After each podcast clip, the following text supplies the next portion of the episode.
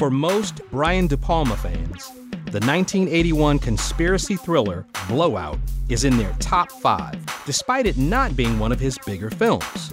Sure, everyone loves Carrie and Scarface and The Untouchables, but Blowout is a deeper cut and marks a turning point in the thriller genre from that gritty 1970s era to the glossy high production values of the 80s and later on the 90s. Blowout is the story of a movie sound man, a Foley artist we would call him today, who inadvertently records the assassination of the Philadelphia governor, who is also a presidential hopeful. The film stars John Travolta as our hero, and this is post Saturday Night Fever in Grease. And it also features Nancy Allen, John Lithgow, and Dennis Franz in supporting roles, all of whom worked with De Palma before. On today's pod, Adrian and I discuss our favorite scenes from Blowout, the careers to date for Travolta and De Palma, as well as the darker themes in Blowout and all of De Palma's movies. We also mourn the era of big Hollywood thrillers like All the President's Men, Three Days of the Condor, The Firm, and The Pelican Brief. Hollywood really doesn't make them like that anymore. I'm Swain Hunt. Adrian and I are here to let you know that death has a sound all its own as we play back the 1981 film Blowout, written and directed by Brian De Palma. It began with a sound that no one was ever supposed to hear.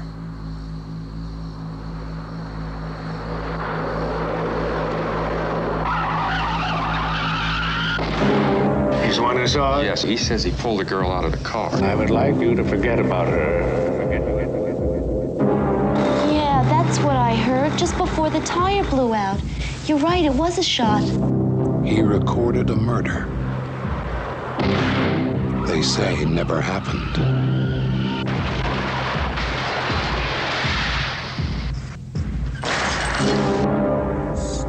There's still loose ends, witnesses. The girl, I've decided to terminate her. Terminate her. Terminate her.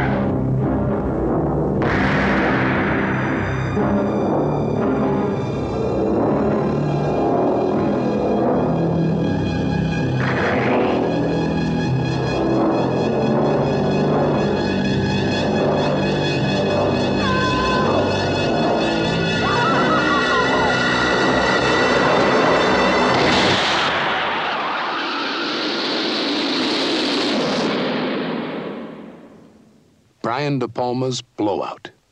Now you hear it. Now you don't. First Blood needs to be on the docket. The the first Rambo movie? Yeah, 40th anniversary. Okay. You know, Was that 82? that was 82. Okay. Mm-hmm. Okay. Then spring that into how it transformed over the years and kind of got worse. Like I Kinda. I it kind of got worse. bro, I tried, I tried to watch First Blood Part Two uh, the other day, right. and growing up as a child of the '80s, that was like my favorite. Oh yeah, yeah, yeah. I yeah. loved it. Yeah. Now it's like, ugh, ugh, it's terrible. Yeah, yeah. Jeez. Yeah. And it's funny, like talking about that movie as it relates to Blowout. Mm-hmm. So Blowout is 81. Yeah. First Blood is 82. 82. Yeah. But they both have, I mentioned this before, they both feel more like 70s movies than 80s movies. A- absolutely. All the esthetics are more 70s than they are 80s. It's only when you get past that first 82, 83, you know, that, that, that crossroad where all of a sudden the production gets glossier and bigger, and, and all of a sudden it's like get a big name to put them in the movie and you know, it's put them on the poster. 83 is is that turning point. Mm-hmm. Literally, 83 is the turning point. 'cause Yeah. the movies totally look different. Right. Yeah. Right, Mhm. right. And everything, you know, all the stuff that has the 70s feel, you know, the color palettes are different.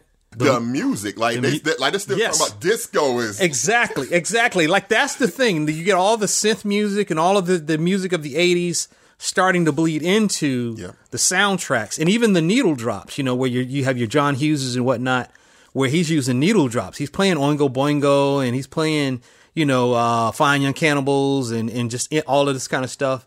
He's playing needle drops and using them. But that was the thing about Blowout that you know, in watching it, I was like, okay, because Pino Donaggio, I think, is the Oh, uh, yeah. did the score. Yes, sir. But like some of the score choices, I was like, that's a little weird for this scene. And why are you playing a piano? Shouldn't it be tense here? Shouldn't it be whatever? But that was just old school Yes. romanticism string quartets and you know and, and and piano interludes and all of that everything had a romantic theme quality as opposed to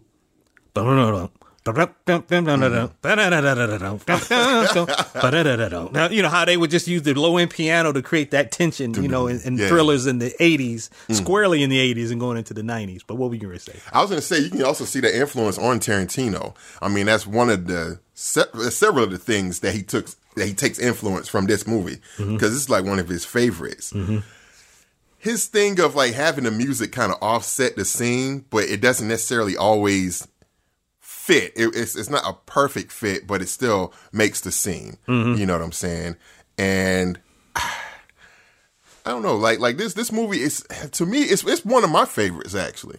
It's probably my favorite De Palma. Is it It is. okay? And most people would be like, "Oh man, well what about Scarface? What about what about Scarface? What about Carrie? What about Dressed to Kill? What about Yeah. uh, even the Untouchables? Later on, Mission Impossible One. You know, Sure, sure. Yeah. But it's something like this.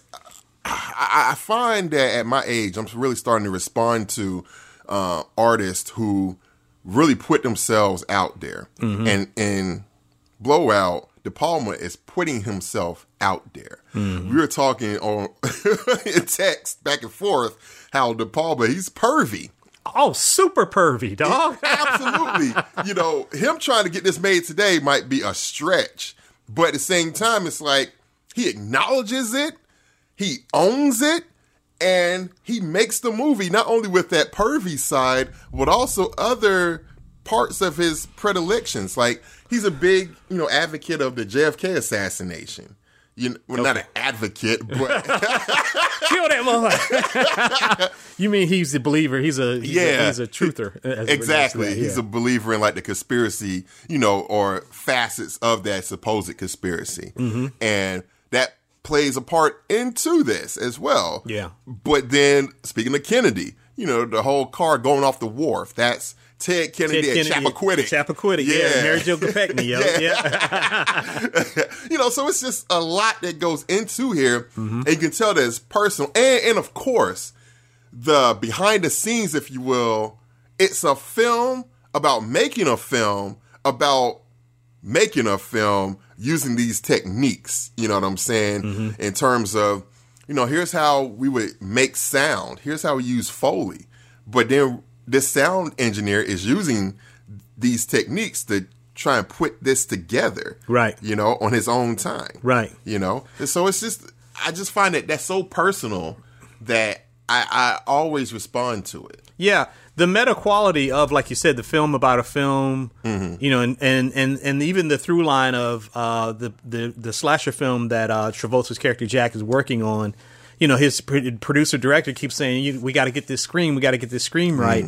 And I didn't even see it coming that he was actually going to take the screen from Nancy Allen's character Sally later on and insert that in. I thought that was poetic. I didn't see it coming. You know, it's, it seems obvious to me now, but I didn't see it coming. Yeah. Until the very final frames of the of the movie. But that's almost him being masochistic as well. That's like, I couldn't save her, so this is my penance forever. Right, right, Yeah. right.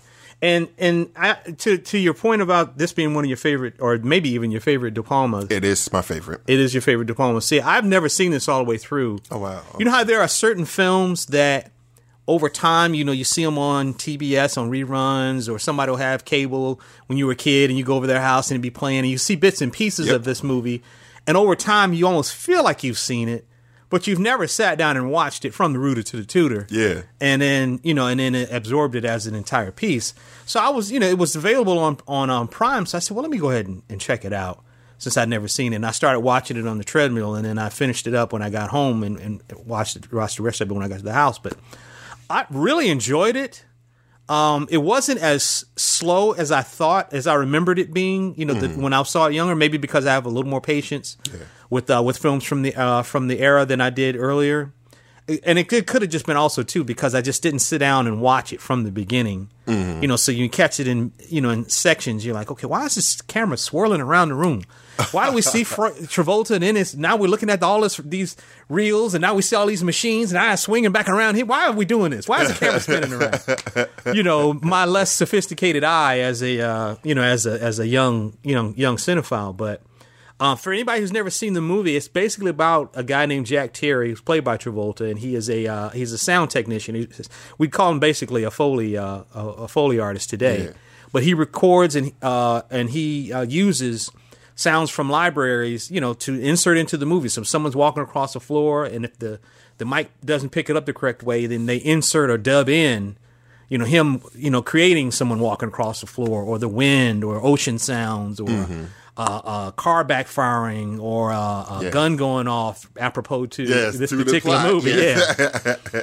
but um, but it also stars uh, Dennis Franz uh, John Lithgow and Nancy Allen uh, aforementioned Nancy Allen it was written and directed by De Palma Yes. hmm so this is a uh, this is him as the auteur Yes. you know uh, doing his thing that was a nice thunderclap too There you go. Punctuation. to punctuate it. but before we talk about really talk about the movie anymore, I, I do want to talk about De Palma and Travolta yes. first because I'm not necessarily a De Palma fan, Mm. but I do have like Body Double is oddly enough one of my favorites. Really? Because it's just fun and dopey and goofy. Super dopey. it is. It is. But I just liked it, and I guess you know during and during that time, you know that was like the you know the peak porn days, you know video Yeah, porn exactly, days or whatever. yeah. but I really liked Bob, Body Double. I didn't like Scarface that much. Interesting. Um, Dressed to Kill, I was interested in because it was just so weird, yes. you know.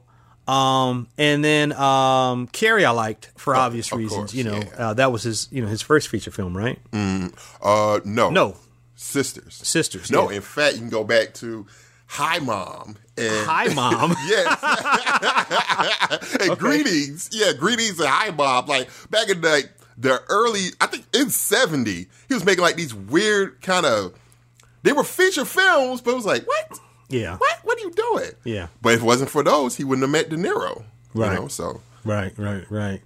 But but De Palma has a very distinct directing style. Like you said, he's known for certain themes like you know voyeurism and yeah, oh yes. um, sex and and you know lewdness, Mm-hmm. but also like uh, like guilt and acceptance.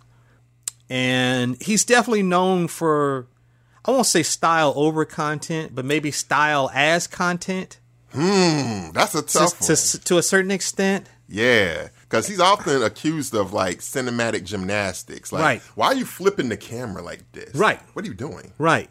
But the thing about those things, like the camera swirling inside of the uh, the editing room or inside Jack's uh, uh, uh, Jack's Yeah. Mm-hmm. Or um, certain other moves that he makes, like he, um, not unlike we we pointed this out in the uh, in our re- playback of uh, the thing. Mm-hmm. Carpenter's camera would move away from uh, a live human subject in its own POV and start wandering down a hall, or, or it would turn and focus on something else. And Pa- De Palma does that to great extent in this movie and in most of his movies, where the camera just moves and goes over here and, and looks out a window or focuses on an object or just does something in and of itself, independent, as opposed to cap- trying to capture this, you know, quote humanity in the frame. But he's using the camera to tell the story in every way. And a lot of times it's just a one shot. It's not like a cut. Mm-hmm. It's the camera literally turning and panning and not losing focus, and then maybe you know going to something else, and then he cuts. Yeah. But he's he's known for that, you know, for that that heavy style and for taking his time with things, uh, and for you know elongating really thrilling, suspenseful moments. Yes. You know, like in this particular movie when John Lithgow as the uh, as the uh, he's kind of the hitter basically for, Yeah. for the uh, the other politician. You know, when he sneaks in the bathroom and he goes to strangle the, the Yeah. Mm-hmm. prostitute, and he's over the wall of the of the stall, and the camera looks up at him, and she doesn't see him, and he almost does it, and then he stops and pulls back, and it's and, and and that's a De Palma trick. He does that in the Yes. Untouchables, in the uh, in the uh, in the bus, uh, in the train ter- uh, uh, terminal or whatever. Yeah. Mhm. And, but he he uses that a lot. But he is he is an auteur. He is someone who is known specifically for his style. Uh, somewhat, you know, derivative of you know his his his heroes, some of the Italian directors, and Sure. specifically Hitchcock. Oh yeah. And De Palma is comes from that new Hollywood crew, right? Oh, absolutely. Yeah. Yes. Yes. So that's what uh Spielberg. Uh, Spielberg, Lucas, uh, Coppola, uh, Scorsese. Um, you can throw a couple of others in there that you might not have thought of. Uh, Paul Schrader. Um, yeah, There's a oh John Milius. Like it was just a bunch of those USC graduate guys who got in at the right time, and the studio said, "Man, the industry is in the dumps. right, Here's some money. Do something." right. And it just happened that they did something and made profits for the studios. Mm-hmm. And it really got to the point to where the directors were starting to get enough power to say, I want this. Like they had even more power than the producers. Yeah, like Final Cut. Yeah, exactly. If you mm-hmm. get Final Cut, that's it. Mm-hmm. Yeah. So with them getting Final Cut and then even say over a lot of the aspects of the production, mm-hmm. it really reached the zenith of like these guys are really auteurs. Mm-hmm. Even if someone else writes the script or whatnot, they are auteurs because Right. they're controlling the whole aspect of the production. Right, You right. know? Choosing who does the score, the mm-hmm. cinematographer, uh, you know, how the you know, probably having an influence on how the movie is, is marketed or when it's released. Yeah, And then final cut, you know, like okay, this is it. This is this is the movie. Despite what the studio may say, this is the mo- this is the movie that I want to present to, you know, to the uh to the audience, to the public Yeah. you know, as is. Um, but yeah, so that was that was that new Hollywood crew. And as far as Travolta, because I was trying to, I was thinking, is this his second or third movie? But he had done before this, he had done The Boy in the Plastic Bubble, which was that was the TV movie, right? Yeah, exactly. But he had done Carrie. yes. He had done Grease. Yes. He had already done Saturday Night Fever. Mm-hmm. And maybe one more. Hmm. Post Saturday Night Fever. I'm trying to think if he had anything else. Uh, Saturday Night Fever was in '77. Grease came out after that. 78, Exactly. Grease came out after that. Yeah. So so post Grease, I don't know. Urban Cowboy came Oh, out. Oh, Urban after- Cowboy. No, It was in '80. It was in 80. right. That was in right. 1980. Yeah, it was Urban yeah, yeah. Cowboy. That was the other one. Okay. So th- I was thinking because you know Saturday Night Fever comes out. Yeah. You know, and I think he had to kind of fight for that Mm-hmm. because people thought he was just the TV actor.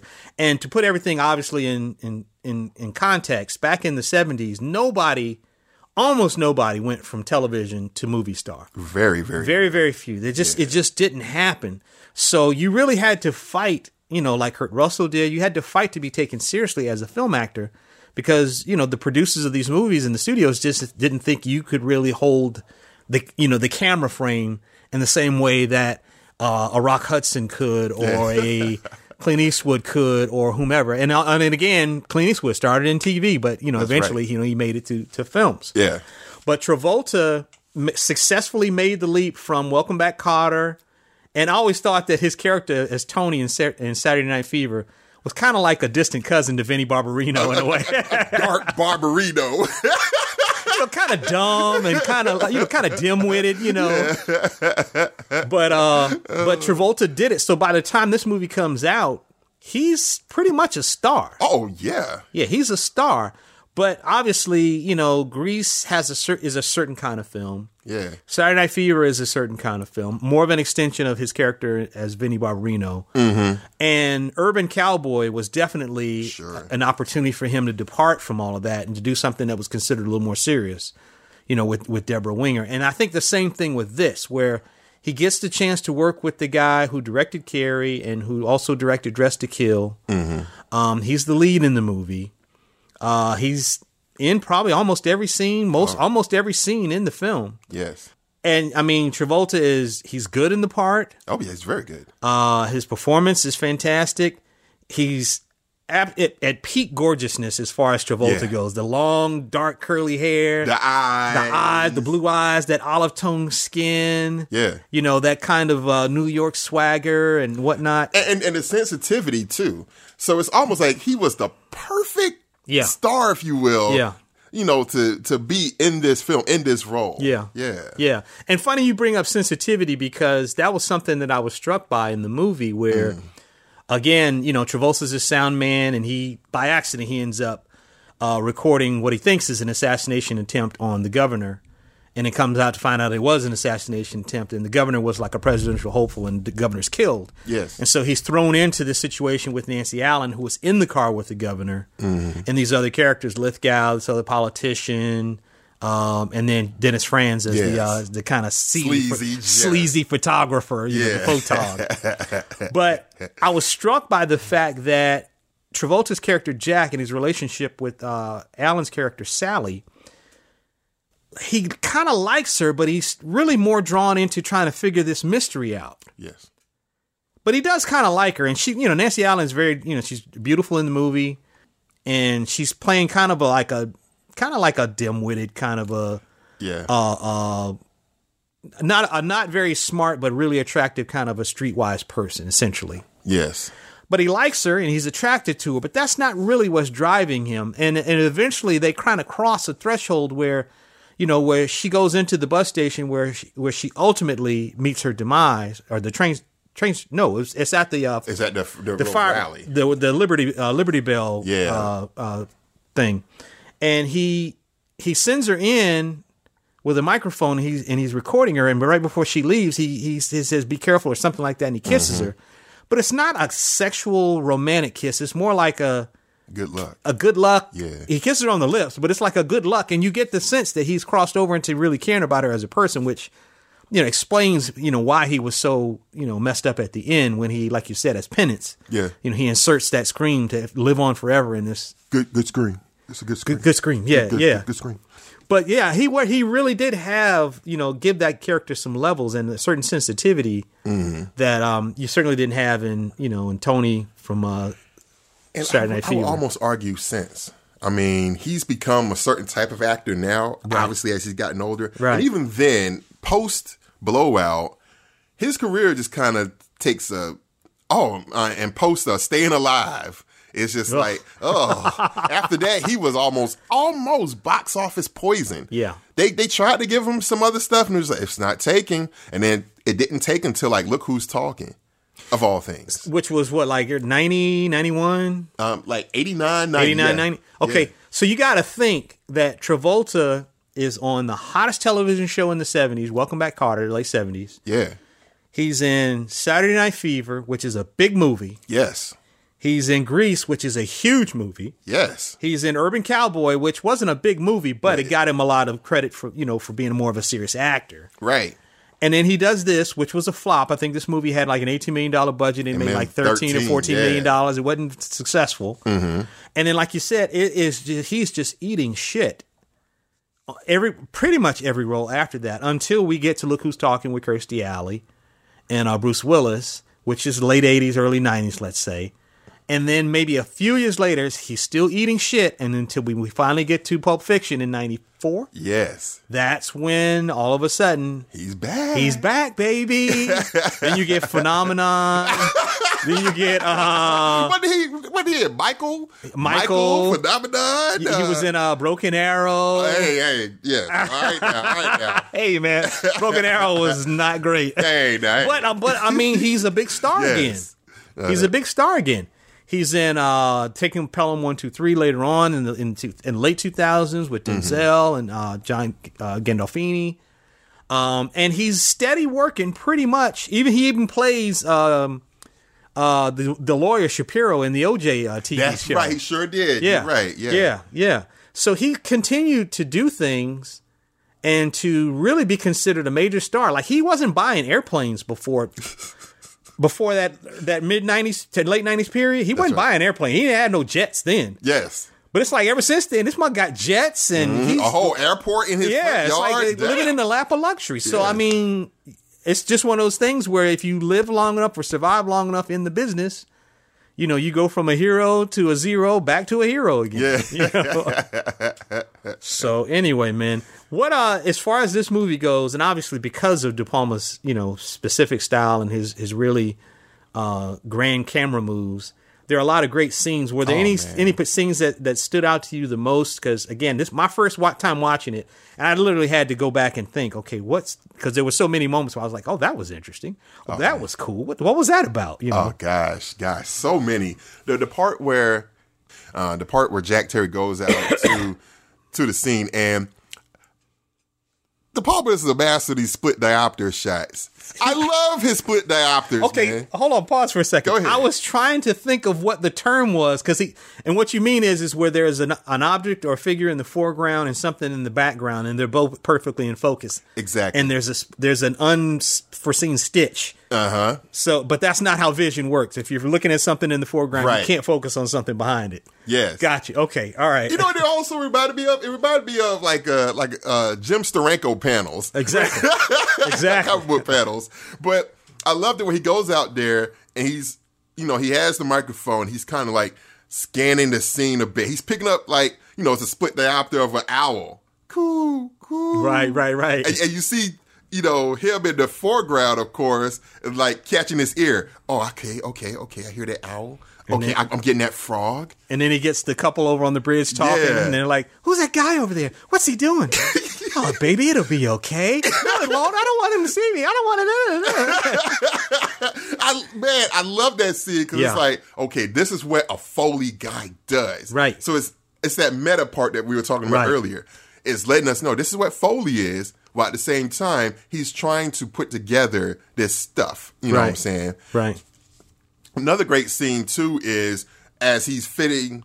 Like, like he takes the um, pictures that Dennis Franz's character Yeah. sold to the Yeah, yeah, tabloid. yeah, yeah. And it's a, it's, this would never happen. Why would they do that? Yes, exactly. How do you break down a frame like that? That's real convenient. I was thinking that. Like, what? But anyway, for the plot, okay, it worked, and it was very smartly done. You know, they have a step by a frame by frame of the car going into the, the, like, lake. like literally yes, forty different shots halfway over the bridge, into the bridge, almost in the water, bumpers in the water, blue. front quarters in the water, bumpers in the water.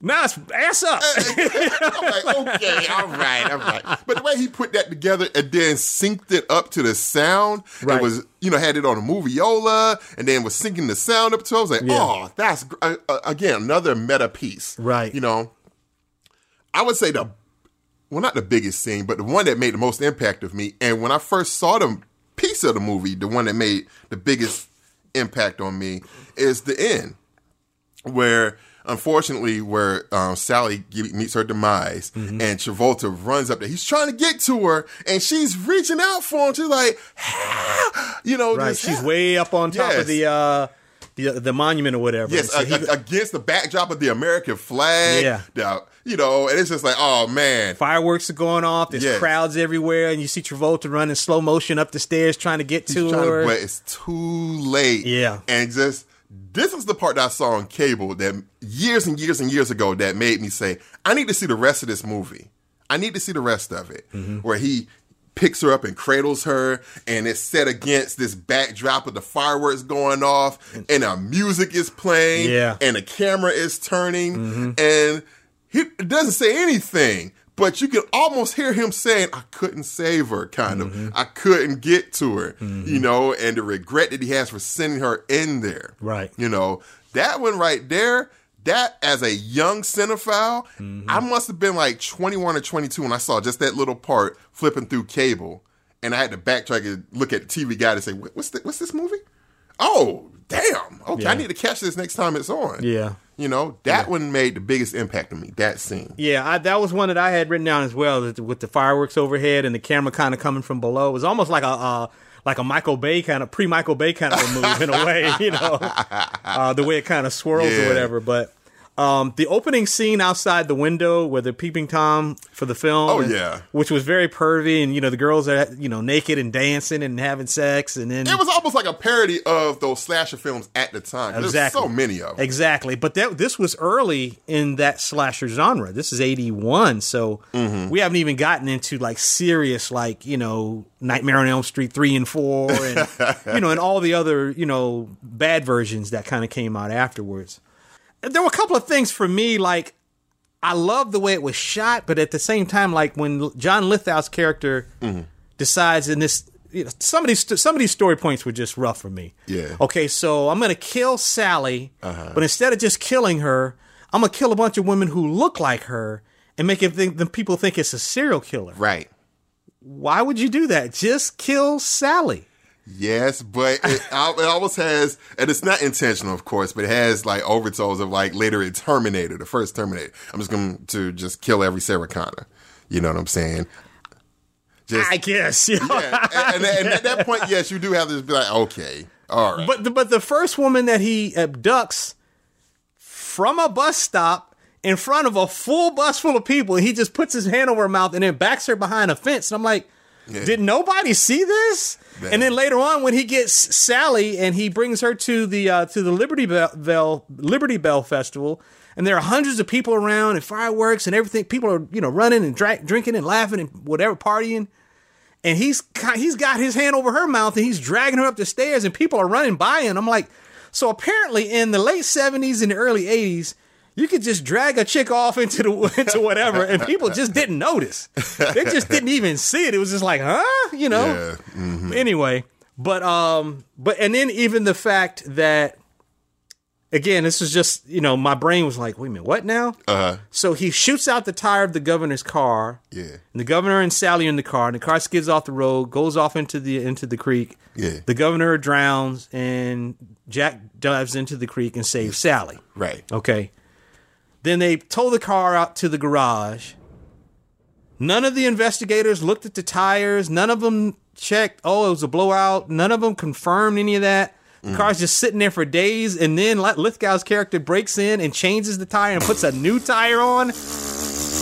Was it the same? Was it a Goodyear? Was it another Dunlop? I mean, what, what was it? Anyway, stuff like that. But again, as style, as content goes, I was just so caught up in in the movement of the film. It was brisk. I liked the characters. I liked Jack. I liked the actor who played the uh, the police detective who was investigating the uh, the governor's uh, death. Yeah. Um, I liked Sally. I liked Dennis Franz's character who shows up later on in um, uh, Dressed to Kill as well, and Body Double, I think. Yes. Um, and then and Nancy Allen, of course, was in Carrie, and she was in Yeah. Dressed to Kill. Because at the time, she was De Palma's wife. She, well. oh, that's right, right. She was married to him, so it's okay. Yeah, that- of course. You're right. Of course, you got to give your, your wife the job. but um, but I, I, but just his camera moves in general, and, Mm. and just the look and feel of the movie. So, like I said, some of the music kind of threw me off in places, but I loved it, man. And and some of the overhead shots, you know, the the shot over uh, Jack's studio, and you see all he's pull out all these tapes. All my tapes have been erased. It's like okay, that right there, that move, and you mentioned it earlier, Mm-hmm. where it's going around and around, almost like a reel to reel Mm-hmm. itself, as the mania overcomes Jack. That Mm-hmm. all my tapes are erased. Somebody's been here and erased all my tapes. My whole libraries are gone. right. For what? Right, right. You know? now I'll be honest. Now, as a former recording engineer, I don't know how you would ever accomplish that. how you would erase all the tapes? You'd have to come in with a big, ass magnet. magnet. and just. but but nonetheless, I mean, it was it was it was well paced, uh, well cast. I like the interaction with the characters, um, and this movie represents that. Um, really that again it came out in 81 but it feels like that 70s conspiracy thriller yes. you know what i mean we talked about a few of them uh, Yeah. in text Yeah. you know like the the parallax view Parallax. View. I would say the Parallax Band. My Right. bad. uh, what was it? A Marathon Man. Uh, Three Days of the Condor. Like all of those post Mm-hmm. Watergate. Men. Yeah, yeah. Like all those post Watergate films where it was like, okay, everyone now is convinced like there's some type of conspiracy Mm-hmm. with the government, you know, and it, the the country is in the is in the the thresholds, no, not threshold of it, is in the um, you know, it's at a point of, of doubt and and Yeah. and, and not being uh, uh, uh, not having belief in the leaders and and in the uh, the, the leadership of the company in the Exactly. country, yeah And it's fun. It's interesting how a lot of those films like that always focus on one man on the run. He may know the truth. He may have discovered the truth, Mm-hmm. or inadvertently he doesn't know a thing. But these higher powers thinks that he does. Right. And so they're after him. right You know. Right. Or in some cases, you know, it could be a situation where the character doesn't know why they're after him or, or her, but the powers that be know. Mm-hmm. Oh no, we know that you're the link to X, Y, and Z, or you're related to X, Y, and Z, or somebody left something with you that you don't know about, and we've got to get it back, and we will kill as many people as we have to, and we will run over as many innocents as we have to, Yeah. in order to achieve our ends. And that was kind of maybe the uh, the attitude post Watergate is that okay, these people feel like they are above the law, and that we are all pawns in in a, in a bigger on a big chessboard that they control. And it's interesting because that's exactly how Nixon thought. Yeah. But unfortunately, unfortunately, he Yeah. got his. Right. Yeah. Yeah, exactly, exactly.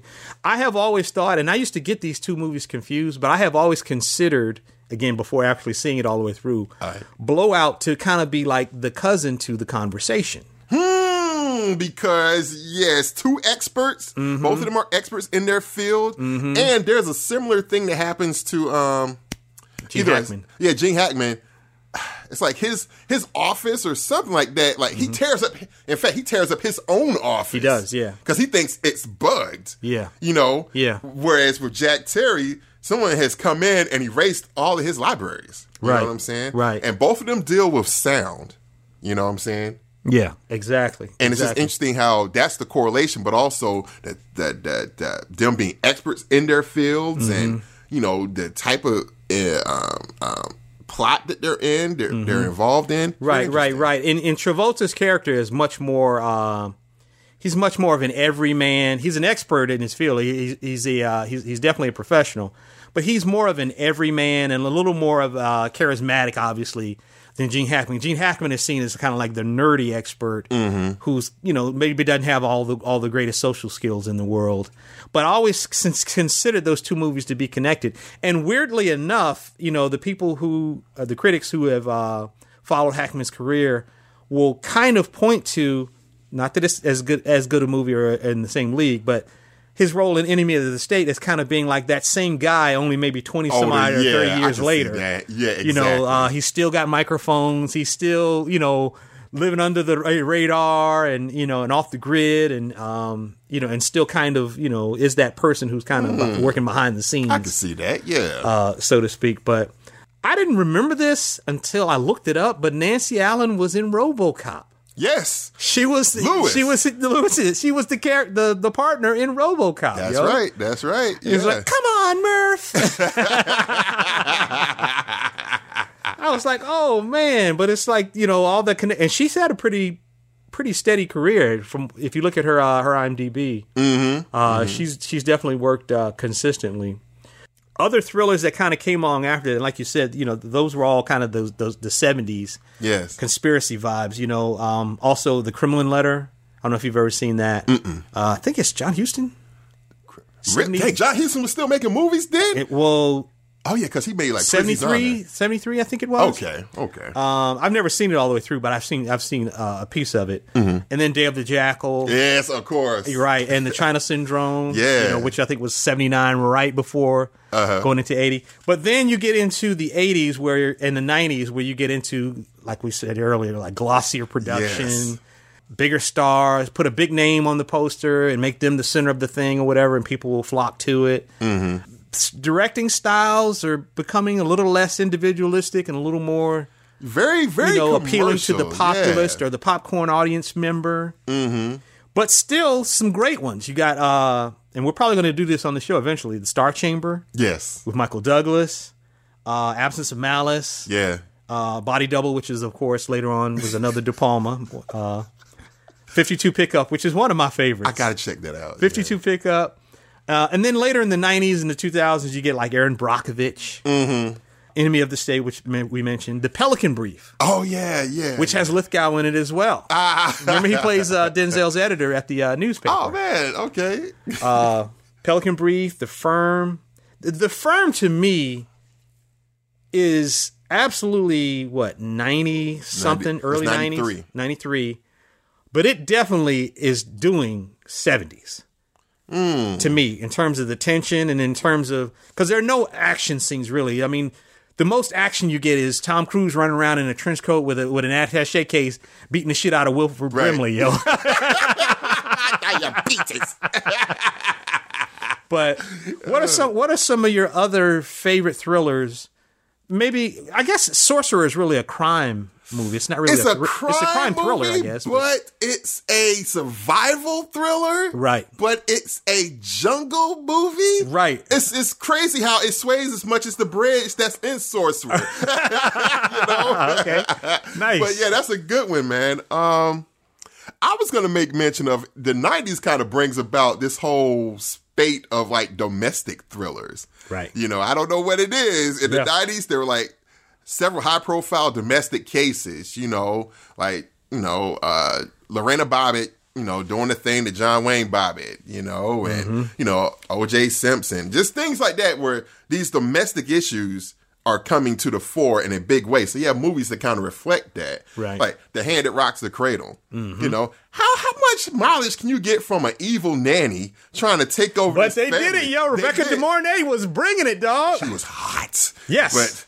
I saw that in the movies. my mom, I as did too. always. I yeah, did- yo. I think Christy and I saw that as uh, on a on a date. Yeah, and Yeah. just being like, "Hey, this is actually pretty good." Yeah. Golly. Yeah. And there was another one around that. Oh, sleeping with the enemy, Mm-hmm. where it's like, "Oh man, she's trying to get out of this abusive relationship, and he's after her." Mm-hmm. Yeah. You know, and there's a whole string of movies like that that are almost called like big budget Lifetime movies. You know, like if they were on the Lifetime channel, that th- those would be the plots. But they said instead, let's make big budget movies out of those. Yeah. And for the for the entirety of the decade, they worked. No, uh, well, the firm obviously, but you've got um, as far as that goes, Sleeping with the Enemy, Double Jeopardy with uh, Tommy Lee and uh, Ashley Judd. Oh, actually, Judd is in all of them. yeah, Uh, you've got uh, not Absence of Malice, but Malice yes. with mhm, uh, Nicole Kidman and uh, Bill Pullman yes. mhm, and Alec Baldwin. yes. And there's there are others. Even it's not. I wouldn't consider this so, but even um, Point of No Return with Bridget Fonda, which is a remake of La Femme Nikita. Yeah.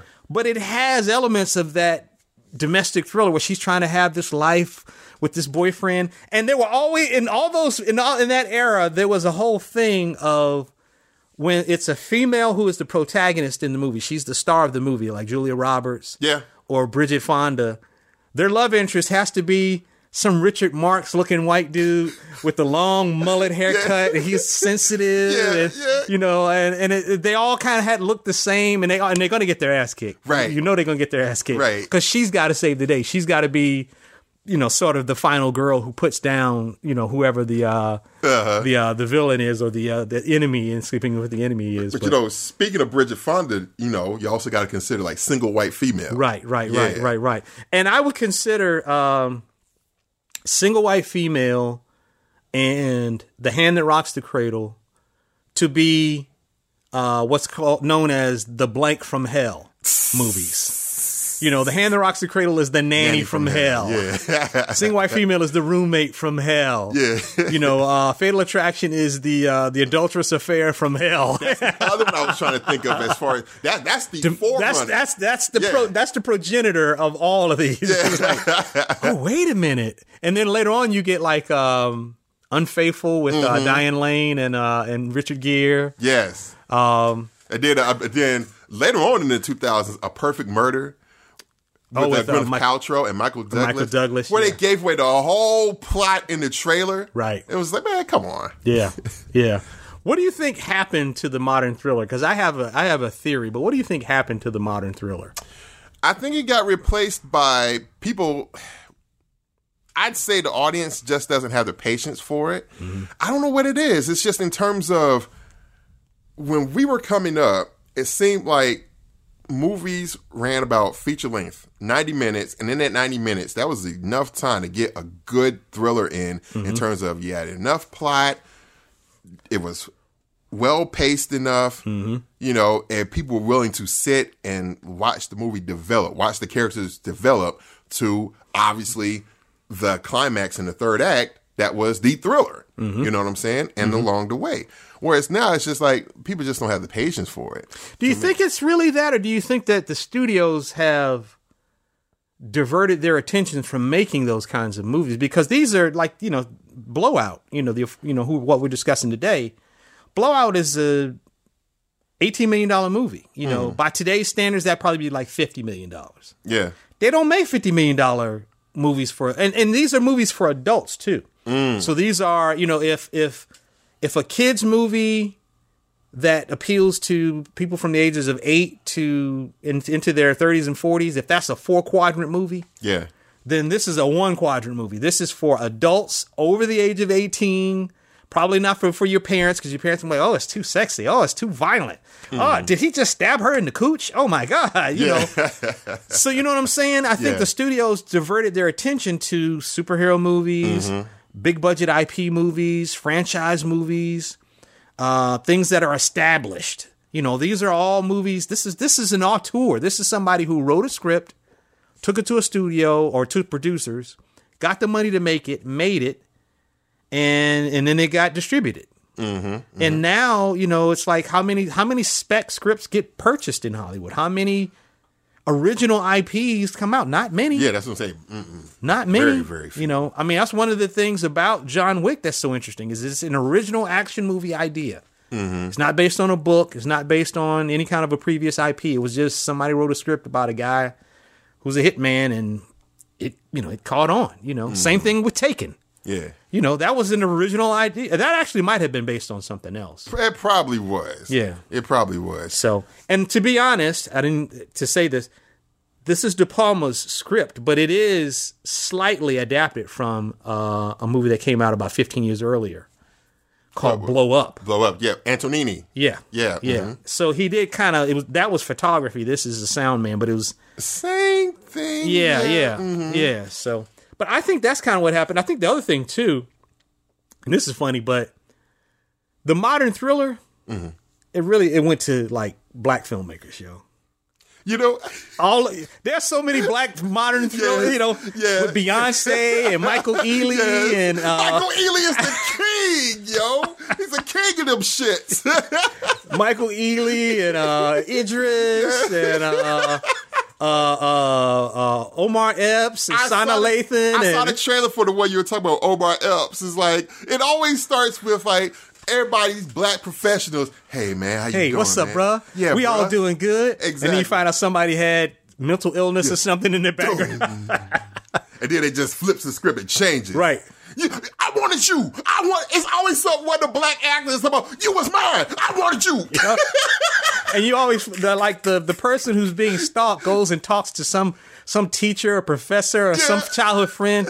Yeah, and then he just went the fuck off one day. He was never the same after that. Yeah. They think he actually killed his sister.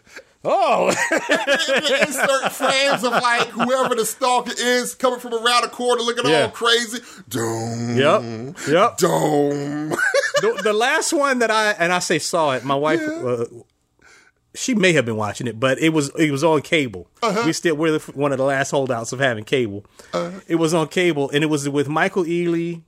I forget who his wife, who the actor was was playing his wife, but uh, Hilary Swank played a detective that he had an affair with in Vegas. Yeah. and then he kind of like ghosts her, and then uh oh, and Michael Colter is in. He plays his business partner. Michael Colter's having an affair with Ealy's wife Oh no. and breaks in to kill Ealy and steal something from the house. Uh-huh. And then the detective that Ealy had the affair with, Hilary Swank, she shows up on the investigation, and she's basically like uh, Glenn Close in Fatal Attraction. Oh, no. And Jennifer Jason Leigh in Single White Female. She's like, "Oh, I will not be ignored.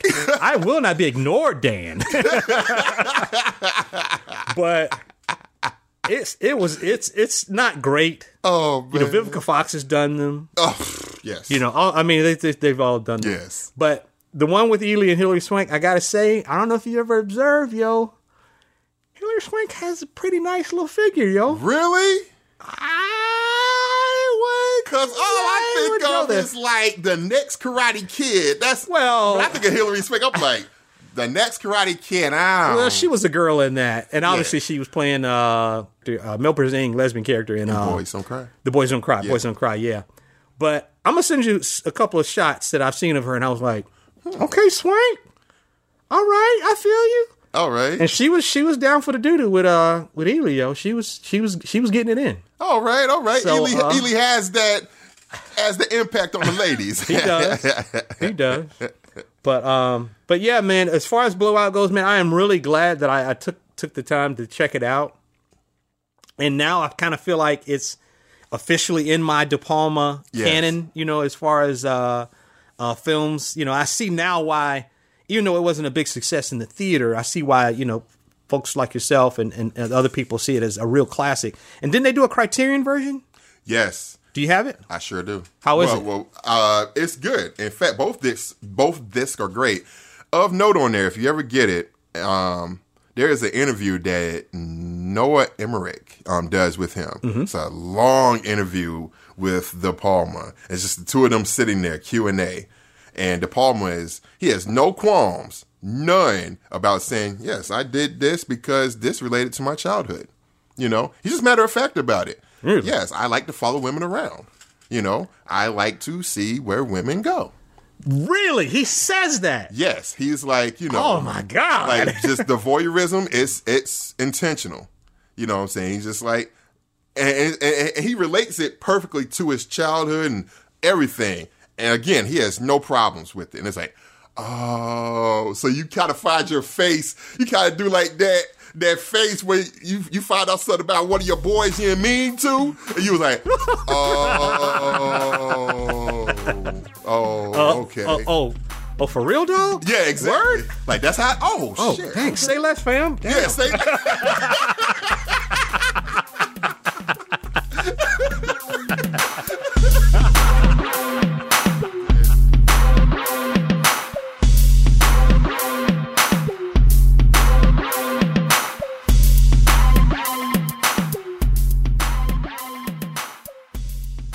That concludes this episode of Sidebar Forever, hosted by Dwight Clark, Swain Hunt, and Adrian Johnson.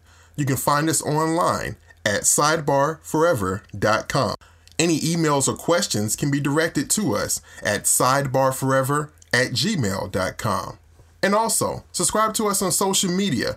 You can find us on Facebook, Twitter, YouTube, and Instagram.